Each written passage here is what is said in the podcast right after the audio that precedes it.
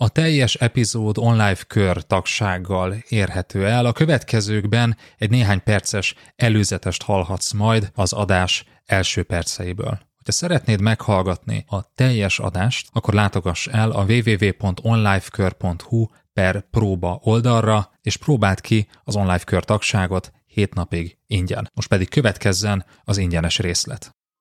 Mi lesz a döntésem következménye a következő egy, két, három, ne Isten, tíz éven belül? Ilyen időhorizonton is végig tudod gondolni ezt most? Az eredményes döntés négy összetevője. Második rész.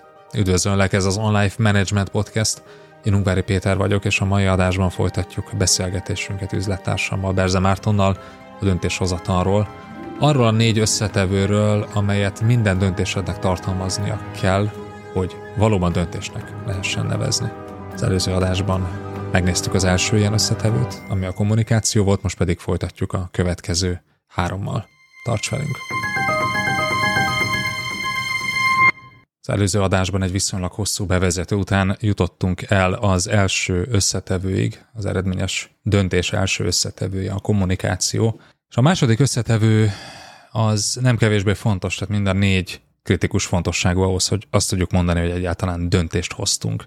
Ez pedig a felelősség átruházása, vagy a felelősséggel felruházás. És ezt nagyon könnyen lehet szemléltetni, hogy milyen, hogyha ez hiányzik. És ez következőképpen néz ki. Ha láttál már olyan meetinget, ami úgy ér véget, hogy akkor vezessük be ezt a változást, akkor nagyjából érted, hogy mit jelent a felelősség felruházásának hiánya. Ez a döntés már azelőtt elakadt, hogy elindult volna. Amikor egy ilyen mondat hangzik el. Igen, amikor az ilyen céges meeting memók a 13. századi ö, oklevelek királyi többesének nemes hagyományát veszik föl. Oké, akkor vezessük be ezt a változást. De hogy miért? Ez miért probléma? Ez önmagában ez a mondat miért blokkol le egy döntési folyamatot, miért ez eredménytelenné egy döntést? Hát egészen egyszerűen azért, mert nem történt meg a felelősség felvétele vagy átruházása. Honnan tudjuk, amikor ez megtörténik? Onnan, hogy van egy kérdés, amire nem tudjuk a választ. Tehát elvileg megszületett a döntés, de van egy kérdés, amire nem tudjuk a választ, és ez nagyon egyszerű. Ki csinál és mit? Igen, hát nem pont ezt szoktuk hallani. Helyette hallunk mást ilyen meetingek végén, hogy jó lenne, ha meg. Hát azt kellene csinálni, hogy meg. Hát szerintem az volna a jó, hogyha. Vagy hát ak- ak- akkor csináljuk ezt. Hát akkor legyen ez. Jó, oké, legyen ez.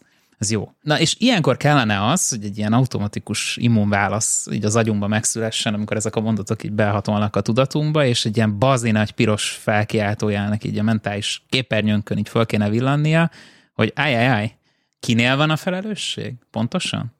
mit is csinál ez az illető? Egész pontosan? Tehát amikor arról beszélünk, hogy felelősség felvétele vagy átruházása, ugye azért vezetők vagytok többségében, akik hallgatok minket, tehát is sokszor átruháztok felelősséget. Ez megtörtént, vagy nem történt meg? Mert amikor ez nincs kimondva, akkor valójában nem történt meg. És amikor forgatókönyvekről beszéltünk például az előző adásban, akkor nagyon hasonló dolog történik. Tehát egy néhány felelősségi kört átadunk, és felruházzuk fel a csapattagjainkat. Ugye van egy váratlan helyzet, és azt mondjuk, hogy oké, okay, akkor itt a döntés, és itt van egy néhány dolog, amit csinálni fogunk. Ő ezt, ő ezt, ő ezt, ő ezt. És egy, konkrét szeméről van szó. Tehát, hogy nem arról beszélünk, hogy hát akkor ez a csoport csinálja, vagy ez a csapat, vagy ez a, a projekt team. Igen. Még hogyha jogi osztályt is mondjuk, akkor is azt kell, hogy mondjuk, hogy Ádámokhoz hozzá tartozik. Ádám a jogi osztály vezetője, de Ádám lesz az, aki ezt a felelősséget felveszi. Nagyon fontos, a felelősség nem azt jelenti, hogy ő végzi a saját kezűleg ezt a feladatot, hanem ő is szépen továbbadja, hiszen született egy döntés, ő is ezt tovább görgeti, és ő is, és ő is, és ő is. És ugye így ér le hozzánk mondjuk lehet, hogy hat szinten lentebb, de hogyha egy jó vezetőnk van, és fölött is mind jó-jó vezetők voltak, akkor, akkor egy, egy eredményes döntést kapunk meg mi is a saját szintünkön. Meg egy emészthető feladatot, ugye, hogy már Horstman írja a delegálás kapcsán az eredményes menedzserben, mert hogy változatlanul nem elég választanunk. E, ez a, ez a legszomorúbb hír ennek a dupla adásnak, hogy ez önmagában nem elég, bármennyire szórakoztató, vagy ilyen kielégülést okozó dolog, önmagában nem elég messze, nem elég választanunk. Sajnos, vagy nem sajnos a feladatunk vezetőként az is, hogy megtervezzük magát a munkát, és egyébként meglehetősen aprólékosan kell ezt a munkát megterveznünk, a magunk szintjén aprólékosan. Tehát nyilván egy CEO-nál jelent az aprólékosság, mint nálad, vagy a te beosztottad beosztottjának, de egészen addig a pontig meg kell terveznünk a munkát, és át kell ruháznunk a felelősséget, mert amíg ezt nem tesszük meg, és ameddig nem ruházzuk át ezt a felelősséget, vagy nem vesszük fel a felelősséget, ha olyan a helyzet, és itt a végrehajtás felelősségéről beszélünk, addig egészen egyszerűen nem rendelünk erőforrást egy döntéshez. És hogyha ez nem történik meg, akkor a projekt el fog bukni, a döntés el fog bukni.